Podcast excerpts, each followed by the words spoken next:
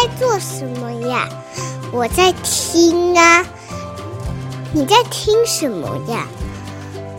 我在听见新经典呀。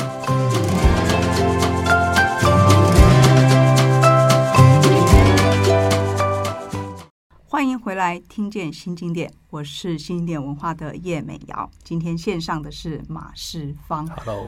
上集我们聊到的是马世芳的这个文学阅读跟写作。下一集前面我们先让大家听一段。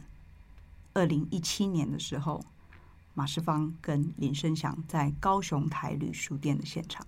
我们第二首歌叫《袖珍的菜园》，不要开直播。他刚说什么？啊，不要开直播哈。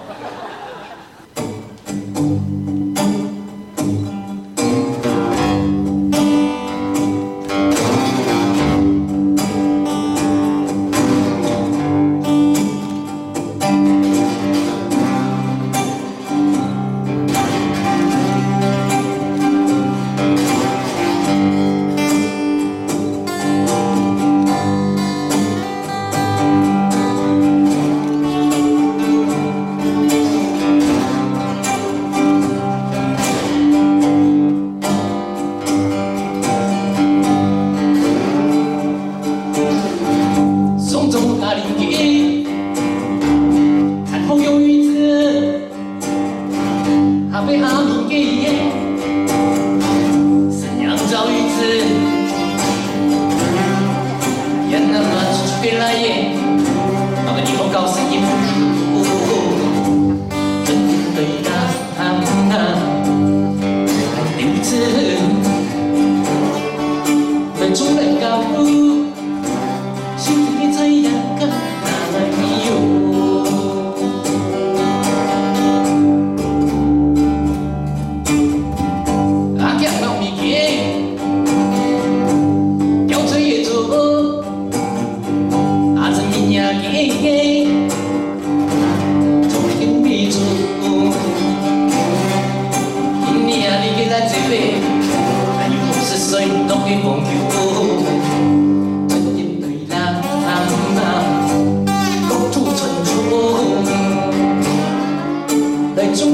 ơn chút cái tay nhắn gần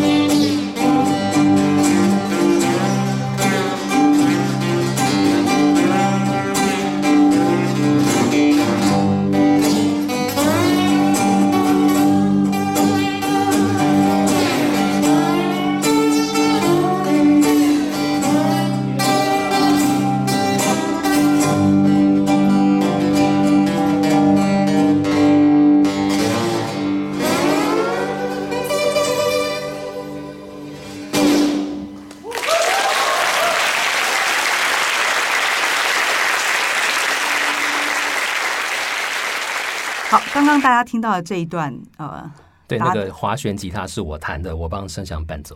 对，那个 slide 是我那个很很特别的声音是我弹的。对，这是我那个呃乐坛出道的第一场演出。是二零一七年，其实我们是因为《地下乡愁蓝调》的十周年纪念版。对对，我们那时候我我们跟美瑶还有跟新宇一起到美农的声响家做客，嗯，然后在那边住了一个晚上。然后我不知道美瑶突发奇想说，你好像你发现声响其实蛮会讲。新宇觉得说，干脆让那个声响来吧。对，然后新宇就说，干脆让声响来当主持人，然后让我去弹吉他。没、嗯，这殊不知这正中我下怀啊！真的吗？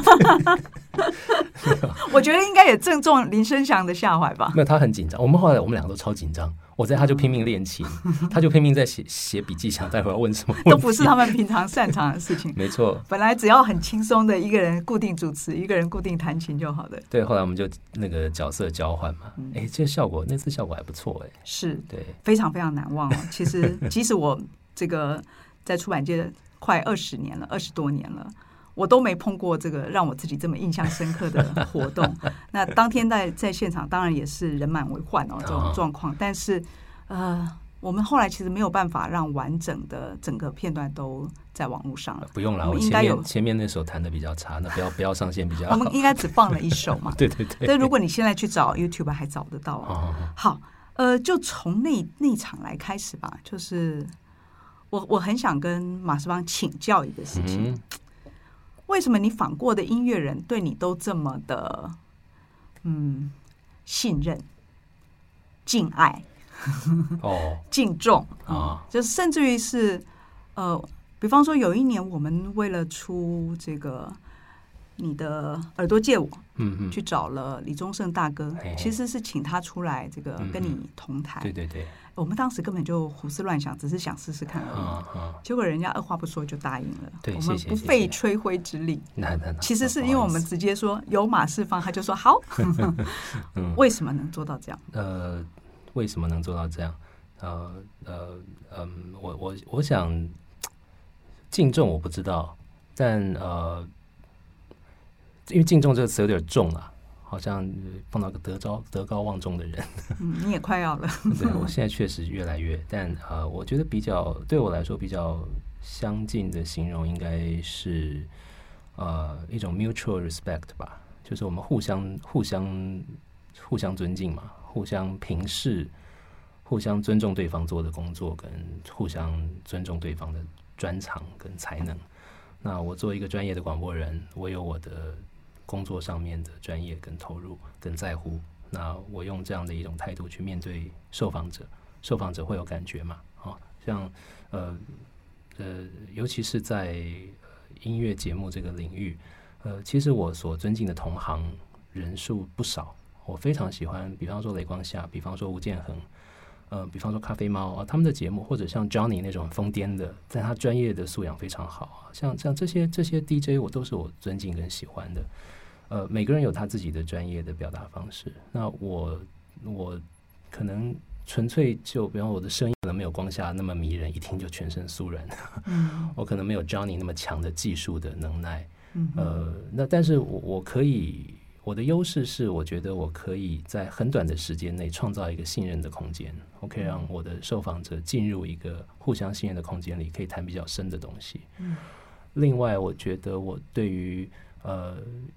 所谓音乐工业或者唱片是怎么做出来的，或者怎么听流行歌这些东西，我当然有一些属于多年听音乐作为一个阿宅乐迷的理解，但是我并不是真的一个专业的音乐人，嗯，所以我可以代表大部分的观众去问入门级的问题，但是我同时会希望能够通过这个问题的问法，慢慢带到更深的地方。嗯，那这个状况通常会让音乐人可以讲一些平常比较没有机会讲的事情，可能更专业一点，可能更深入一点。呃，但是对普通听众来说，他不会完全听不懂。哦，那这个就是我想做的事情嘛。就是你假如是一个所谓的认真的乐迷，也许你可以从这样的这样的访问里面听到一些比较深的东西。那我觉得所有的人都喜欢谈自己热爱的事情，都喜欢分享自己最珍贵的事情。应该没有人不喜欢。嗯，呃，那当你访问一个音乐人的时候，你就让他去不停的讲他最喜欢、最心爱、最珍惜的事情，而且可能是平常没有机会这么痛快淋漓的讲。嗯，他当然就很开心啊。是哦，那我的节目都是预录的嘛。嗯。呃，而且我的节目有两个小时的篇幅啊，大部分的 DJ 他们不见得有这么这么奢侈的空间。嗯。那这个两个小时的节目，我可以把一整张专辑十首歌全部都放到啊。嗯，这是很不容易的事情。是。所以呃，这样这样呃呃呃预预录的好处还有一个就是事后回头啊，我还可以剪，怎么剪呢？就是把我讲的话稍微剪的短一点。你知道，有时候做现场节目，像吴建衡这样的 DJ，他做现场节目，他随时要面对的是 real time 的挑战，是，是任何状况马上兵来将挡，是然后每天做那个压力是很大的。嗯、我是每个每个星期做节目，然后预录。那有时候来宾比较比较保留的时候。或者比较慢热的时候，嗯、我也不急啊，嗯、我就慢慢的迂回的，慢慢的带，慢慢的绕，嗯、或者让你想一下，嗯哼，你想一下，你想想想一下没有关系啊，你反正你想的空白，我事后把它剪掉就好了，嗯，所以用这样的方式，我做节目就就比较有机会慢慢去引导或者调出一些好的东西啊，嗯哼，嗯，那这么多年下来，我我读我喜欢的一些音乐访问文章，包括像国外的杂志的访问。我发现，诶，有时候不是一定都要表现发问者多聪明、多厉害、多懂。嗯，有时候你只要能够创造这个彼此信任的空间，嗯，就算是问笨问题，也能得到好答案。嗯哼，因为因为对方信任你嘛，嗯，他不管怎么样就会，就像我们朋友聊天，我们不会那么介意我问的问题是不是聪明或者笨，嗯，或者我是不是要从你的回答得到什么人生启发？我们就是聊嘛，嗯，啊，互相聊最近觉得有有趣的事或者自己在乎的事情，嗯、就是这样啊。呃，马芳不只是对能让音乐人放下心防，或者是充分信任，在一个访谈里面说出很多话来啊。我有一个印象深刻的事情，也是跟新一点合作有关的。有一年，我们从大陆请来了一个作家，叫蔡崇达。嗯嗯，对。那这个作家，其实在当年台湾其实是还没有人知道。嗯嗯。那他也是很奇特的，本来是做一个杂志，后来这个中国风生水起的，有很多。多出来的钱嘛，嗯，让他去做这个啊、呃、一个服饰品牌嗯嗯，嗯，我就印象深刻。他当时来台湾的时候，我们得找一个人，不管是访问他、提问他，或者跟他对谈。嗯，呃，我应该是同事们大家聊出来的，就说找马芳。嗯。其实我一开始有点担心，那个担心是第一个不认识，嗯，但对对方来说他是很高兴的，因为他知道马世芳，在中国马世芳这名字可响亮了哈，还好了，好，所以呢，他至少第一个他先放心了，嗯，再来一个事情是到了现场以后，我的经验就是，明明是一个他是个福福建人嘛哈，明明是一个就是外地来的人，可能你们是当天才见到面，嗯嗯，但是他这个他是讲话讲到哭了嘛，嗯，原因其实是因为他。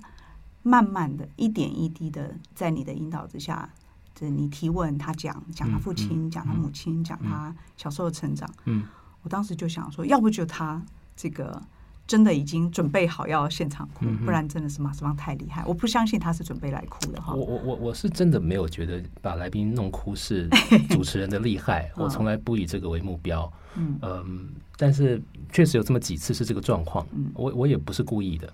嗯，我说真的，我也没有觉得把来宾弄哭我就很得意。那我不是这个意思，嗯、而是说，呃，嗯，有有的时候你会对一种场合会有一个心防嘛。比方说，你面对前面有读者这种实体的活动，是你不能失态啊啊，或者你要保持一个教养跟礼貌，嗯、或者你要想我什么梗啊怎么接。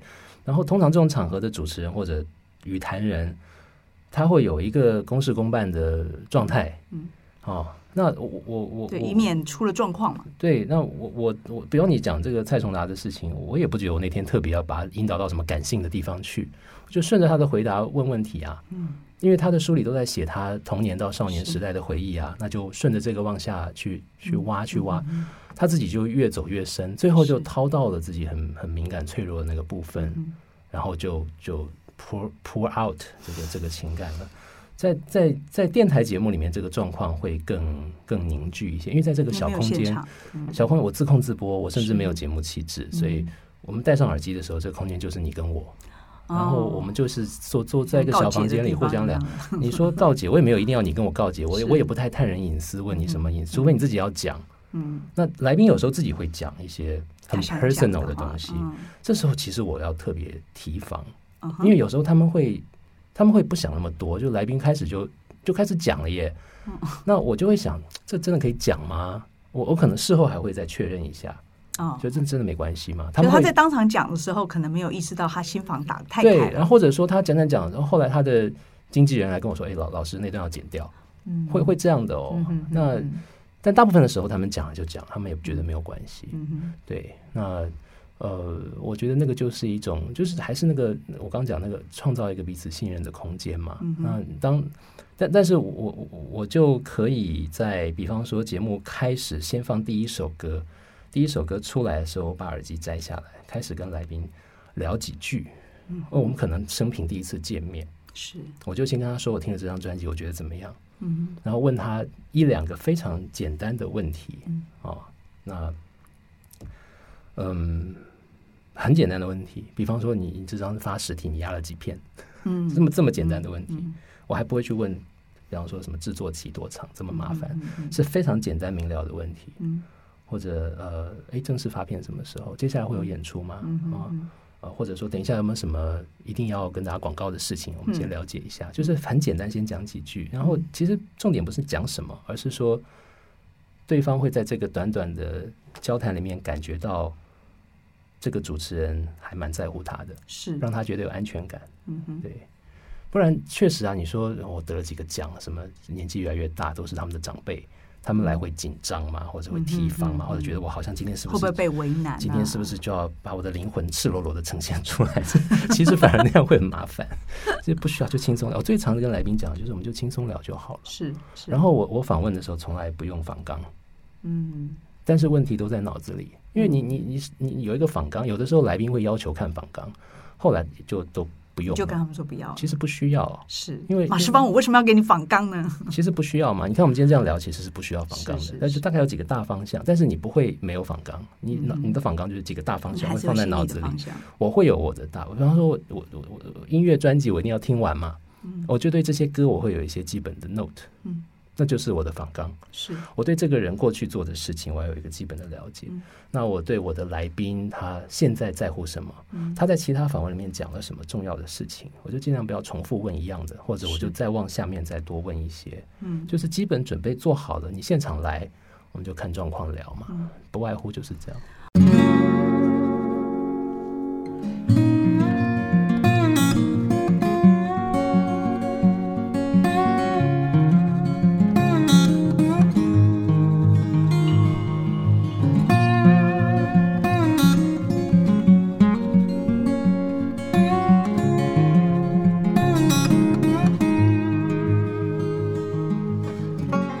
是不是大家都跟我一样啊，就是这两年吧，两年一年多的时间，快两年了，没有马世芳的音乐人专访的节目之后，其实是我我现在连那个谁出唱片我都不太知道了哈。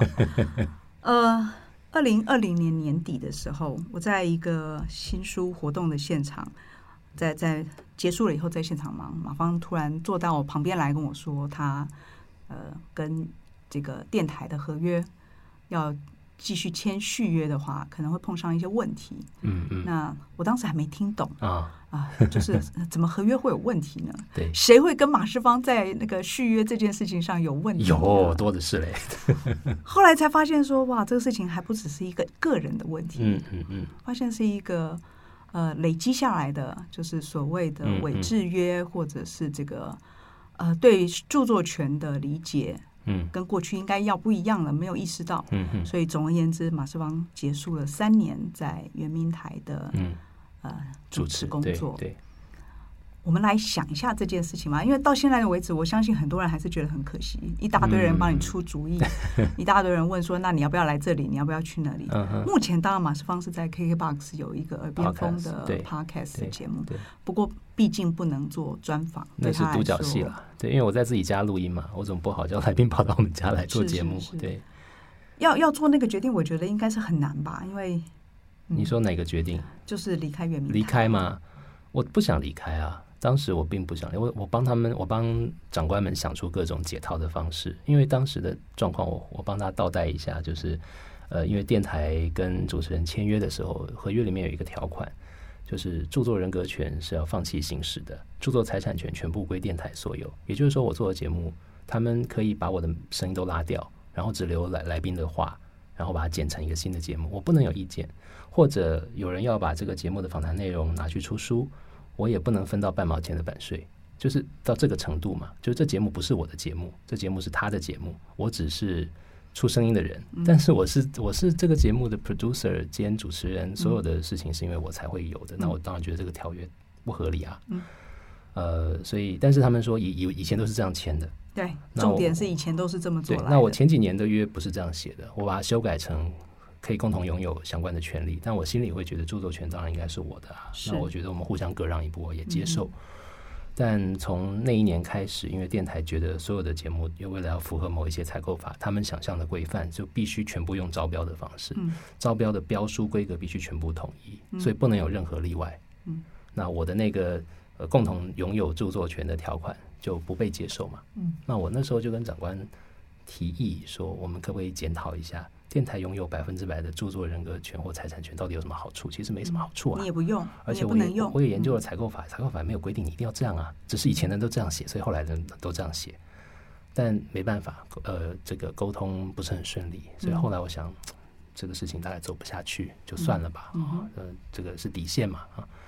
那后来我才发现说，不是，这不是一个电台的问题，这个是所有的几乎几乎所有，至少大部分的公部门，也不是只有电台，嗯，在跟这个个人或者跟工作室的这种形式的团队签约的时候，很普遍采用的一种一种制式的合约，就是他们为了怕麻烦，就一次要求你放弃著作人格权，嗯，并且要求拥有百分之百的著作财产权，啊，那这个事情大家也没在想。而且大大部分人，我发现哦，大部分人签约都不看内容的，就是你签掉了就就不管了，因为都已经决定要合作了。对，所以我的好朋友一个 DJ，他他就他就跑去拿他的合约出来研究，说哈哈，我就这样签了耶。然后难怪这个节目卖到东南亚的电台，我一毛钱也没分到，也不会告诉他，一就一毛钱没拿到啊，因为不关你的事啊。是 对，是然后所以这个事情后来我觉得不行啊，这不是一个我跟电台的事情，这应该是一个要。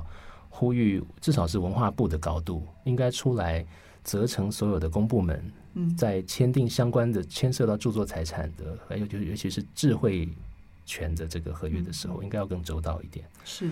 那我们的文化基本法也通过啦，我们对这方面的权利有明文规定跟保障啊。只是长久以来，呃，第一线的执行人员他们习惯用以前的方式做事，嗯怕麻烦。是。那长官不愿意扛责任。承办人当然也不愿意扛责任，这到时候出事说你图利厂商，你怎么办？所以呃，这个事情后来就是到文化部部长都出来说，我们不不能这个样子欺负创作者，嗯，我们我们应该要有一个更周到、更弹性的签约方式。是，那两年下来确实有很多的推进了。现在我想还还用这样的欺负人的方式签约的状况应该是比较少了。是，嗯，而且所有的乙方，也就是说，如果你是跟公部门签约，他委托你的。如果你注意到你有这项合约上面不合理的话，你去跟公部门反映，嗯，他也比较听得懂了。对对，不然在马斯邦这个事件之前，他很可能觉得说，以前人都这样做，对，你为什么要改？对对啊，然后乙方其实很容易站在一个逻辑，就是不管你接的这个案子是三十万、五十万，甚至于是两万、五万的。你都已经准备要做了，嗯，何必在乎那么一点点合约上面不见得会有使用，嗯嗯嗯需求的条文？对对对，所以呃，我自己都是在马世芳这个事件里面重新意识到说，因为有时候我们是甲方，对，有时候我们是乙方，对，重新意识到说著作权法在里面应该扮演什么样的角色？对，我觉得这个事情之后会让更多人开始意识到，原来我的权利是可以争取跟。其实本来国家高度的法律是对你有保障的，也就是说，公部门签约的时候，甲方对乙方嘛，那他有各种不同的模板，有的模板甲方的权利多一点，有的模板甲方让的多一点。嗯那译文采购法通过之后，我们可以就是官官方鼓励采用的模板是对乙方比较友善的版本啊，而且现在慢慢要形成新的共识，就是说他们在一直收到。艺术家的投诉或者委制单位的投诉，他们就会被检讨嘛。嗯，这个就是风向朝向对我们有利的一方发展。嗯、呃，这个是好的发展，跟好的改变了。呃，应该说，乙方的权利越多，你越鼓励创作。对，终究来说，其实是对大家都好的事。是。好，我想最后就是我替大家问吧。嗯。那所以马芳，你什么时候才要回来？现在碰到的比较呃大的问题，应该是说，嗯，回到当时乙方的这个状态，我我在想，我有没有可能做一个独立广播人呢？我真的想过这个问题。那 Podcast 这条路行不行得通？呃，Podcast 现在问题就是音乐版权比较麻烦。就是说我我举个例子给听众朋友讲好了，为什么你现在在 Podcast 很难听到一天到晚在播歌的广播节目那种形态的 Podcast？就是因为人声跟音乐同时出现并且叠在一起，现在是不被允许的。嗯，因为你没有得到授权嘛。对，那么像有的平台，它现在已经获得这个相关的授权，我可以播一段讲话，再播一个歌。然后再播一段讲话，嗯，好、哦，那这个就是我现在在 KKBOX 做的 Podcast 的。但人声跟声，这跟音乐不能叠在一起。人声音乐不能叠在一起，叠在一起的计算方式就不一样，而且没有开放这个授权。所以，我我现在没有办法用以前做广播的方式做节目。嗯、比方说，我只想让你听一段间奏，然后比方说想拿这个前奏当衬乐，嗯，现在做不到，嗯，呃，所以要做以前那种形式的广播访谈的节目，还是得要回到传统的电台。嗯、那跟传统电台谈合作，呃。我还是希望能够朝向一个对乙方比较友善的方式去进行。是，那这个事情就会需要比较多的功夫去讨论。嗯，对，我并没有放弃希望啦。哦，而且老实说，现在人被事追，就觉得这个事情好像也不是急于要在这一两个星期之内就要决定。各位听众，我们其实会一起努力，让马世芳赶快有这个节目。哦，谢谢。但最后呢，我其实还有一个小问题：我们一天到晚看到马世芳在做菜，你。要不要真的把这件事情认真当做一个写作的未来？我我其实不知不觉累积了不少，嗯，关于做菜跟吃饭的文字。嗯，老实说，这些东西原本在我自己的认知里，它不叫做写作。一开始它只是我把食谱记下来，下次要再做这个菜，不要忘记怎么做而已。嗯，后来慢慢累积的多一点，好像还蛮多人说好看。然后慢慢就有人说什么时候出食谱书啊什么的，我想说食谱书哪轮得到我出？你不要开玩笑，你们公司有这样庄主仪了，还需要我吗？对，但但但呃，后来转念一想，因为呃吃喝这个事儿好像是大家都还蛮有兴趣的，是，对，是共同语言，它绝对是共同语言。然后有一些东西还蛮有意思的，因为确实从食物会牵到牵牵连到很多的世界观。还有小我跟大我的记忆啊，嗯、那哎，好像还蛮有意思的。这真的是请大家一起敲碗。马世芳能够把音乐写成文学，他自然也能够把应试写成文学。我们一起期待。现在不敢这个不敢放这么高远的目的，但是也许可以、嗯、可以写出一些自己也觉得有意思的文文字来吧。嗯，对，就今年二零二二年。好，继续努力，继续努力。谢谢大家，谢谢，谢谢。